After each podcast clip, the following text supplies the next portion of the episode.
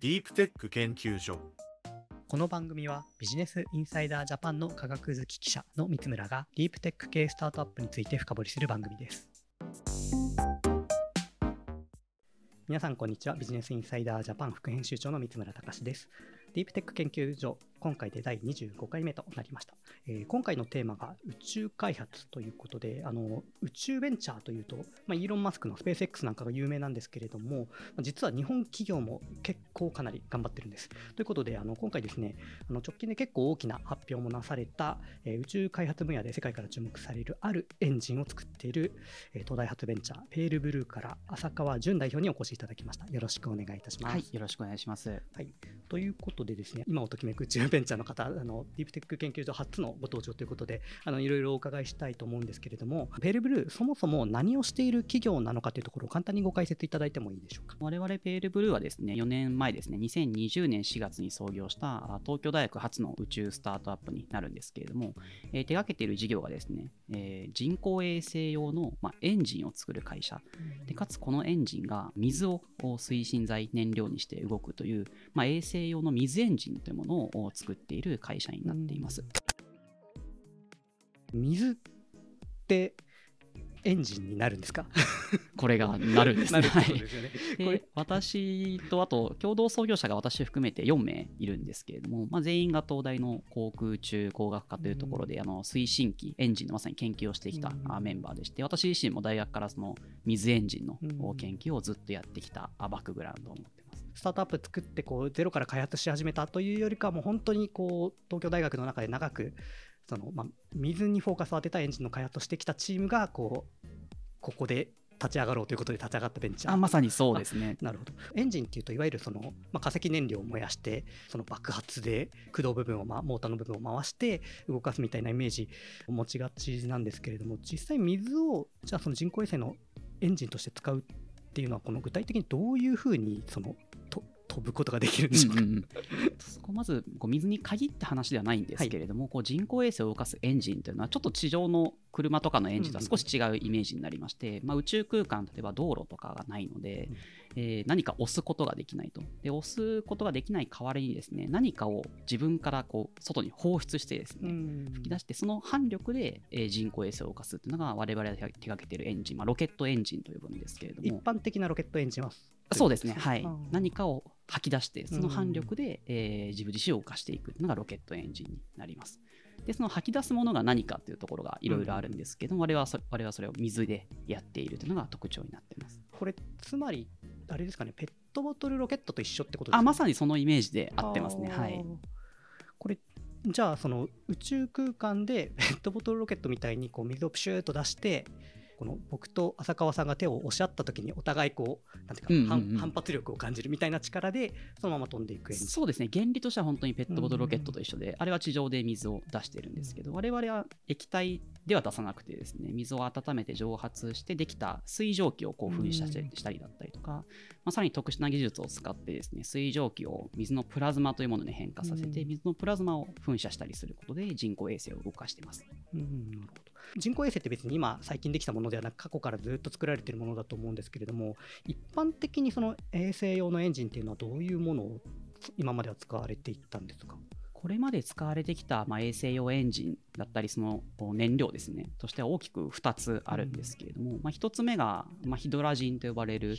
物質を使ったエンジン。でもう1つが、まあ、キセノンと呼ばれるうガスを使ったエンジン。この2つがこれまでの主流のエンジンでした。使われていたからには多分それが最適だなと思ってこう使われていたと思うんですけれどもそれぞれの特徴みたいなものってどういう特徴があったんでしょうか？はい、えっと、まずヒドラジンの方はですね、ヒドラジン自体、非常にエンジンとして優秀なものなんですけ、えーエンジンのえ推進剤としては優秀なものなんですけれども、まあ、毒性が強いものになってまして、まあ、人体にこう害のあるような物質になっています。まあただ、それを補って、あまりある、まあ、エンジンとしての性能が得られてですね、ヒドラジンをこう反応させると、まあ、かなりドカンと大きなエネルギーが得られるという特徴がありましたので、まあ、これをうまくえ動力にしていたというところはあります。大きめのロケット飛ばすときに確かヒドラジンってよく名前聞くかもしれないなと思ったんですそうですね、ロケットにも使われていたりしていまして、まあ、それの少し小さくしたものを人工衛星に実際に搭載して使っていたりもしますね。はい、かなりか火力高めのエンジンそんなイメージで、はい、ただ毒性はすごく強くてというものですかね。そうか。今まではじゃあそこの毒性をちゃんと、まあ、カバーしながらというか取り扱いながらうまく人工衛星に積み込んでいったと。そうですね、はい、これまではまあ5年とか10年とかのスパンの国のプロジェクトが多かったりしたので、うん。まあ、そこの取り扱いもノウハウある方があやっうん。てしっかりお金をかけてでもおいいものを作っていくっていうのがまあこれまででしたね。一方でじゃあキセノンはどういう使い方をされていたんでしょうか？キセノンはあのヒトラジンと違って、まあ、非常に人体に無毒、安全な物質ではあるんですけれども、まあ、これを使ってですね、えーキセノンをプラズマ化させて、そのキセノンプラズマを噴射することで人工衛星を動かす、まあ、そういった推進機が作られてきたんですけれども、まあ、今、キセノン、そもそも世の中的に珍しいガスになってまして、空気中に本当に微量にしか含まれないようなものになっています。でかつ、このキセノンの製造が世界的にもですね、ロシア、ウクライナ地域に依存しているというような情勢もありまして、まあ、昨今の状況も踏まえて、まあ、特にキセノンの単価、あー入手性が非常に悪くなってきているという側面があります。これキセノンって日本でいうとはやぶさ2とかはやぶさとかに使われていたエンジン？あまさにそうですね。はい。そうですねあれは確かなんかイオンエンジンってはいいう言い方をよくされていたと思うんですけれども、あの場合はじゃあキセノンをイオン化させてそれをさっきおっしゃっていただいたようなそのペットボトルロケットの容量で外に吐き出してその勢いで動いていたおっしゃる通りです。はい安全な一方で、まあ、希少性が高くて、まあ、最近さらにそれが加速して、まあ、要は高くなってしまっている取り扱いにくいっていうそうですねことですよね。これじゃあその世の中的にはキセノンを使うかヒドラジンを使うかコスパとかを考えながら、うん、どっちにしようかなみたいなことを、まあ、ひ非常にかたくさん最近は衛星飛んでますけれどもそういう衛星事業者さんは考えていたっていうことなんでそうだと思いますね。で、まあ、今後もゼロにはならないとは思ってるんですけれども、向き不向きはあるかなと思っていまして、まあ、これまでこう宇宙産業をこう支えてきてくれたような、まあ、大型の人工衛星だったり、うんまあ、大型のプロジェクトっていうのは、まあ、しっかりとこう一つの衛星で性能を出したいというところがあるかなと思いますので、まあ、基地能だったりヒドラジンを使う傾向はなくなりはしてないかなと思っています。で一方で昨今のこう宇宙ビジネスをさらに加速させている、成長を加速させている要因の一つが、まあ、小型の人工衛星だと思ってまして、これまでこう国プロ国のプロジェクトとかをやってきてないようなまあ民間事業者さんが衛星を作ってい運用したりだったりとか、あとは出ていく数もですね、大型と比べるとやっぱり小型非常に多くなってきてますので、まあ、そういった特性を踏まえると、必ずしもヒドラジンキセノンだと、なかなか適さない側面も出てくるかなと思います。それはたくさん飛ばしたいしたくさん試したいけれどもちょっとこの値段だと正そうですね直みたいな、はい現実的なところがはい。ある種だ大体あのキセノンやヒドラジンに代わる大体、えー、と人工衛星燃料っていうんですかねが、まあ、宇宙業界ではずっと求められていそうですね、まあ、うん。ひっくるめると3つ求め3つの要素が求められるかなと思ってまして、まあ、安全性とうん。入手性とコスト、まあ、この3つがまあ推進剤、推進機の特性として必要かなと思ってまして、まあ、どうしてもヒュラジンキセノンですと、この3つをすべて満たしきることは難しいかなと思ってまして、これに置き換わるような推進剤が、まあ、世界的にいろいろ探されてきている状況になっています。改めてその水を使うことによるその、まあ、メリットと、えっと、水を使うことによるその、まあ、デメリットというか、まあ、へ弊害というかみたいなものがあればぜひお伺いしていきたいんですけれども、はいそのあたりどうでしょう？まず水のメリットでいきますと、先ほど申し上げたこの3つの特性ですね、安全性、入手性、コスト、これはまあこれはバッチリですよね。バッチリかなと思ってます。もう人が飲めるほど、あこれ以上ないえー安全性かなと思ってまして、でかつ地球上で一番ありふれたエネルギー資源と言えるかなと思ってます。なので入手性も非常に良いと。で、もう安全かつどこにでもありふれているものですので、えー入手だったり取り扱いのコストも非常に低いかなと思ってまして、まあ、この3つすべて満たせるのは水だけと言っていいんじゃないかなと思っています。まあ、とはいえ、もちろんこれまでじゃあなんで使われてきてないのって話がありますので、もちろんデメリットといいますか、あー苦手なポイントはある、あもちろんありますというところで、えー例えばですけれども、まあ、キセノンとお比較したときにですね、どうしても、まあ、エンジンとしての性能でキセノンに勝てない部分っていうのはどうしても出てきてしまいます推進力を出せない。だったりですね、はい。これはもう、そのガス、水だったら H2O であったり、まあ、キセノンはあのキセノン単原子なんですけれども、まあ、それぞれの分子レベル、分子原子レベルで決まっている物理量から来る制約。そこの制約があるんですか、どういう部分での制約、なんか物理量が？例えばもう分子量の単純に重い、軽い。であったりとか、まあ、イオン化しやすい、しにくいとかもあプラズマ化した時にどうなるかみたいな特性もあったりするんですけれども、まあ、そういうところが最後、推進機のスペックにまあ効いてくるところがありますね。プラズキセノンの方がプラズマ化しやすいってそうですね。ことですかはい。なので、まあ、これまでそういう側面もあったので、キセノンがよく使われてきたという背景はあるんですけれども、なるほど。じゃあまあそこはまあむしろ技術開発のしどころになってくるというですね。はい。なので、できるだけキセノンのにスペックで劣らないような、まあ、研究開発が、まさにそれを大学時代からやってきたところになりますね。そのまあヒドラジに対してだったらどどういう部分になってくる結局やっぱり推進力の話になってくるんですかね。そうですね。まあ、ただ、ヒドラジンの場合はちょっと特性が違うエンジンになってまして、ヒドラジンの場合は何、ヒドラジンをこう燃やしてこう動かすような、燃焼ガスを吐き出して動かすような、まあ、かなり推進力の大きいエンジンなんですけれども、まあ、水の場合ですと、どちらか燃やしはしなくてですね、うんまあ、電衛星本体からもらった電力、電気のエネルギーを運動エネルギーに変換するような形になりますので、うん。イメージガソリンで動く車と電気自動車みたいなそういうふうな違いがうん。イメージとしてあったりするんですけれども、まあ、そこで、まあ、住み分けといいますか、うん。多いするようなイメージですか？まあ、むしろヒドラジンの方は水で見ている小さい衛星っていうよりかは割とこう大きめの方にやるから、そうですね。まあ、そもそもああんまり競合はしないっていうイメージ、あとあれですよね。そもそも反応も全然違うっていうことですね。今そうですね。はいそのそうかか完全にその酸化反応燃焼反応で出てきたガスをブシューって出すのと、まあ、電気をかけてイオンにしてそれを吐き出すでキセノンエンジンの方は割とその電気を入れてね。はい。プラズマ化させて吐き出すっていう方式なので、まあ、どちらかというとそっちの方が、まあ、競合というか、な大体、にはなにはなるりやすいかなと思いますね。はい。使う水っていうのは、その先ほど安全性、入手性、コスト性が、まあ、どれもあの、まあ、非常にいいというお話ありましたけれども、使う水は、えっと、何でもいい雑な水でもいい雑な水っていうとあれですけども、例えばなんかそこら辺の水道水とか、うんうんあるいは海水とかでもいいのか、それともなんか結構ピュアな純水みたいなものを作んなきゃいけないのか、そのあたりってどうどうなんでしょう？今我々が使用しているのは工業用の生成水と呼ばれるものなんですけれども、まあ、とはいえ誰でも例えばオンラインでネットでポチッと買えるような、うんまあ、普通の水と言っていいんじゃないかなとは思ってます。そんなにじゃあ綺麗すぎなくてもいいそうですねはいこれなんか純粋に疑問なんですけれども、こう宇宙に、えっと、持っていくときって、要は衛星の中にそのなんかポリタンクみたいなものをそうですね はい持っていく、でそこでこう上空でプラズマ化させるわけですよね。なんかそこの中にも持っていく水が、例えばちょっと塩分含んでたりとか、なんか不純物いっぱいあったりすると、衛星自体に悪さをしてしまいそうな気がするんですけども、そのあたりはそんなに問題にならないそうですね、そうまあ、長期に見た時の例えば寿命だったりとかに影響はしうるかなと思ってまして、うん。例えば塩分混ざっていると最後そうですね。塩分のところが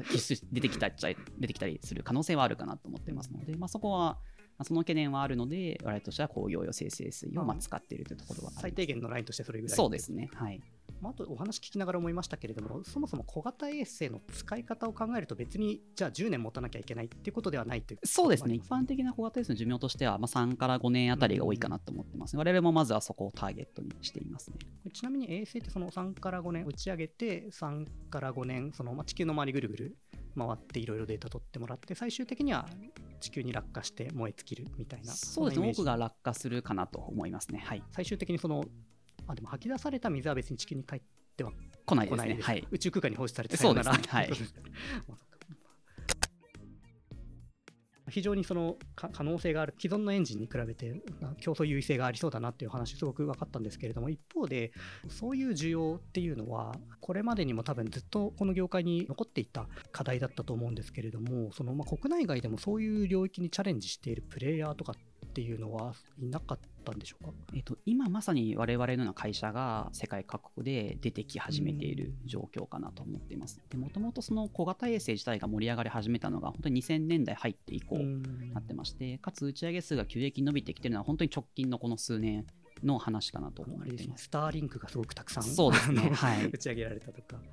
うん。まあ、だからこそ、まあ、需要としてそこに取り組む意味合いが出てきたみたいなそう、まさにおっししゃる通りですね。で、先に小型衛星が盛り上がってきたんですけれども、推進機のところはまだ市場で使えるような成熟したものがなかったというところがありまして、まあ、そこに我々今挑戦しようとしている状態です。まずはその衛星が盛り上がったそうですね。衛星で何かできないかはいっていうことで、で、まあ、いろいろプレイヤーが増えてきた中で、そこで、じゃあ実際作るときにエンジンどうしようっていうそうですね。みんなヒドラジン使おうか、キセノン使おうか、うん、みたいな、おっしゃる通りです。こんなはい。に高いならちょっとできないかもしれないみたいな需要が出てきた。はい今、推進機の作ろうとしている会社さん、我々が今、世の中にあるんですけれども、まだまだこう市場のニーズ、需要に対して供給が追いついていないという状態状態ですね。なるほど。その中での、じゃあ、そのペルブルさんのその、まあ、技術的優位性みたいなところをぜひお伺いしていきたいと思うんですけれども、その最初にお話しいただいたその水を使ってこう、まあ、推進力にする。で、お話を聞くとこうペットボトルロケットみたいだとか、なんかプラズマ化してこうピュッと飛ばすとか、全く新しい技術というよりか、既存にありえそうな技術だなと思ってしまったこの浅はかな僕がいるんですけれども、そう考えたとき、なんかこう、ま、真似されちゃうことないのかなと思ってしまったんですね。で、そういった意味で、そのペールブルースさんって、そのまあ世界的に見たときに、かなりこの水推進エンジンでは非常に注目されているというふうに伺ってるんですけれども、一体どこがその技術として強い部分なのか、そのあたりはどうなんでしょうか？はい、我々特にまあコアと言っているところが2つあると思ってまして1つ目が水をまあ非常に低温で蒸発させることができる、うん。それで水蒸気を作ることができるという技術。でもう1つがまあ水のプラズマを作る技術。まあこの2つが我々のまあコアで長年東大で研究してきた研究成果になってます。で1つ目のこの蒸発させるシステムについてなんですけれども、まあ、水って一般的にはこう地上だと100 100度度以上に温めると蒸発していくんですけれども、まあ、実際にじゃあ宇宙で同じことをやろうとするとですね、まあ、温めるためのこう電力であったりとか、うん。まあ、温めるための時間ですねここが非常にかかってくると。でかつ蒸発しきれなかった水がもしそのまま水のまま出てしまうとですね出口で凍ったりしてしまいますので、まあ、ここは非常に丁寧にケアしておかないと宇宙での故障につながってしまう。そうかエンジン推進剤として使うには、えー、と凍らないような蒸気にして適度ないい感じにして吹き出すっていうそうですね。そのはい。絶妙な技術が必要なわけですね。はい。確実に蒸発させて液体は外に出さないっていう、そういったシステムが必要なんでけど。ですもなんか人間のか人間というか地球上で生きてる感覚からするとこう冬の寒い日とかにこう息吐くとこうキラキラっとこう凍ったあれ氷の粒ですよね。って考えるとその水蒸気でも放出するとこうカチッと固まっちゃいそうなものなんですけれどもそこって制御可能なんですか？はい、そこをまさにうまく制御しているのが我々の技術になってまして、すいまはい。でで100度以上に温めるやり方ですと、なかなかどうしても全部すべて蒸発しきらなかったりしますので、我々実は20度、30度の状態で蒸発させるっていうことをエンジン内部でやってます。で、富士山の上に行くと、インスタントラーメン食べるためのお湯を沸かすのに100度じゃなくて70度で蒸発するみたいな話があると思うんですけれども、あれは山の上に行って周りの気圧が下がることによって水の蒸発する温度が下がる、まあ、この原理をうまく応用してですね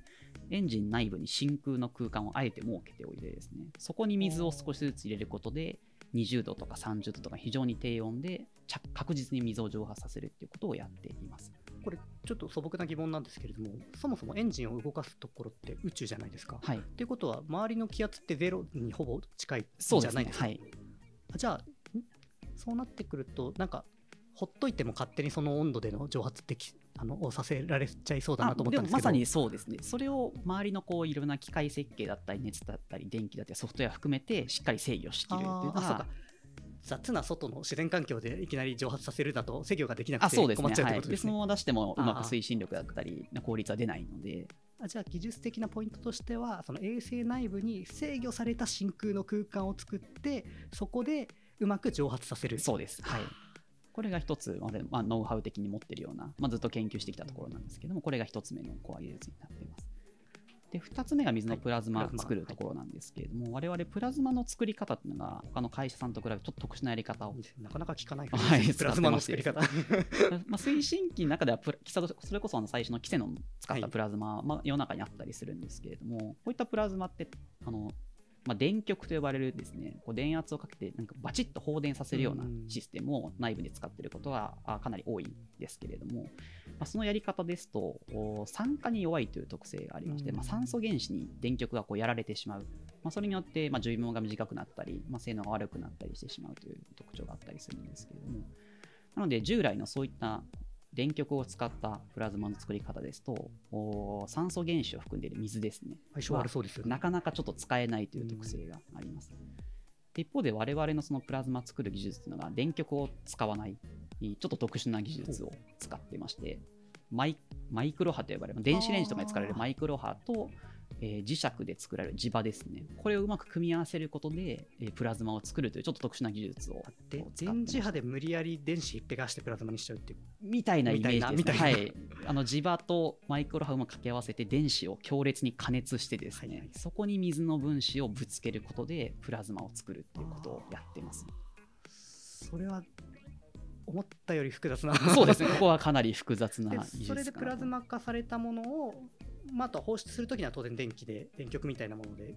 あの吐き出すそうですね、かプラズマはこう電気的な特性を持ってますね。最後はこう静電場、電場をかけて、それで電気的に出すということをやってますね。それはやっぱりかなりむ難しい。まさにこれが本当に長年東大でもう10年以上研究してきた技術ですので、まあ、難しいと言いますか、まあいろんな知見が詰まった技術と言っていいかなと思っています。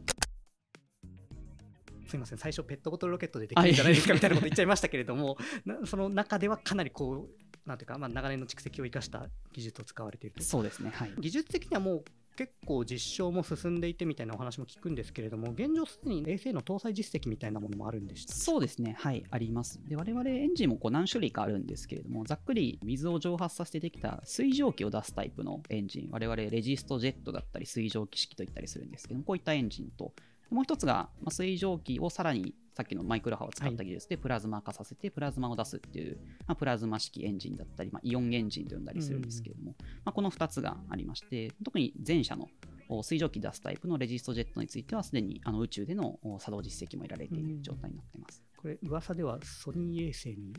載せたということを聞いたんですけど、それは？はい、あのソニーさんの小型衛星に我々の水推進機選んでいただきまして、そちらで無事に宇宙であ作動に成功しております。それは、えー、と蒸発するタイプの？そうですね、はい。水蒸気を出すタイプのプラズマの方はまだそういう意味では？はまだですね。じゃあ、今後やっていくことになってくるということですかね。ソニーさんの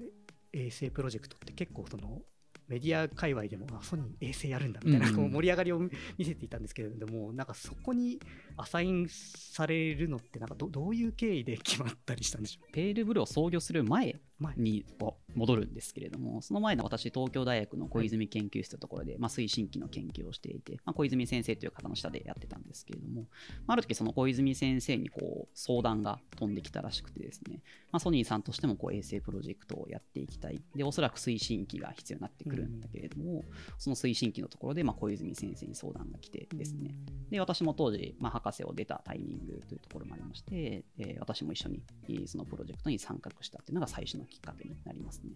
でそのプロソニーさんのプロジェクトもソニーさん単独ではなくてですね、ソニーさんと JAXA さんと、あとは東京大学のあの衛星をこう研究されている研究室も他にありまして、そういったところをと一緒にやられたプロジェクトになってまして、まあ、その中に当時私も推進機の知見を持ったものとして関わったというのがきっかけにはなってますね。そこで割とこう水っていうところにソニーさんもこれはみたいなそうですね、そこは非常にあの興味関心を強く持っていただいたかなとは思います。はい、もちろん水、先ほどの特性の話もありますけれども、もう一般的に環境にいいというのはもう分かりやすいところですし、そこも評価いただいたかなとは思っています。そういう、まあ、大きな実績も、ま、引っ提げて、今まさにこう事業を進めているところだと思うんですけれども、まあ、先ほどまだそのプラズマの方は実証されて、実証できていないという、まあ、今後の課題だというお話もありましたけれども、その技術のなんというか、実証の進捗というか、なんか今後やっていくこととしてはこういうところで、ここまでは今検証できているみたいな技術的なラインみたいなものは今どうなっているんでしはいょうか？、実は水のイオンエンジン、プラズマを出すタイプのエンジンも一度我々開発を完了させてですね、打ち上げ実証にトライしたんですけれども、あはい衛星に乗せてロケットに乗せてややろうとしたんですけれども、残念ながらそのロケット自体の打ち上げが失敗してしまってですね、我々当初想定した実験がちょっとできなかったっていう、はい、ちょっとアンラッキーと言いますあか、はい、そうですね、宇宙事業は、あまあ、あるあるって言ってしまうとちょっと悲しいですけれども、でもちょっと逃れられないリスクではあるかなと思ってね。ちなみにあのどこの国のロケットとかって？あ、これあの、日本のこのロケットで、はい、打ち上げたんですがちょっと残念ながらら。失敗してしまって。ただ、それの今、リベンジをはい。させてもらおうとしてまして、効果、不効果、さらに開発期間が得られたというところがあります。が、その開発期間を駆使して、より性能をこう革新的に高めるような研究開発も、まあ、かなり目処が出てきている状況でして、でかつその打ち上げのリベンジの機会も設けさせていただいたので、えーもあいただいたので、まあ、それを使って、えー近々宇宙実証も予定しております。うんなるほど。ちょっとじゃあ我々としてはそのまあまあ、きっと成果のプレスリリース出されると思いますので、それをこう楽しみに待っていればいいわけですね。はいということでですね、あの前編ではですね、ペールブルーの水エンジンの技術について浅川さんにいろいろとお話を伺ってまいりました。で、えー、と来週はですね、引き続き盛り上がってきている宇宙産業の世界でこうどうビジネスを展開されていくのか、まあ、ビジネスサイドについていろいろとお伺いしていきたいと思います。浅川さん、今日はありがとうございました。はい、ありがとうございました。最後までご視聴ありがとうございました。ディープテック研究所では、ご出演いただけるディープテック企業を募集しています。次戦多戦は問いませんので、コメント欄や概要欄からリクエストをお寄せください。それではまた来週お会いしましょう。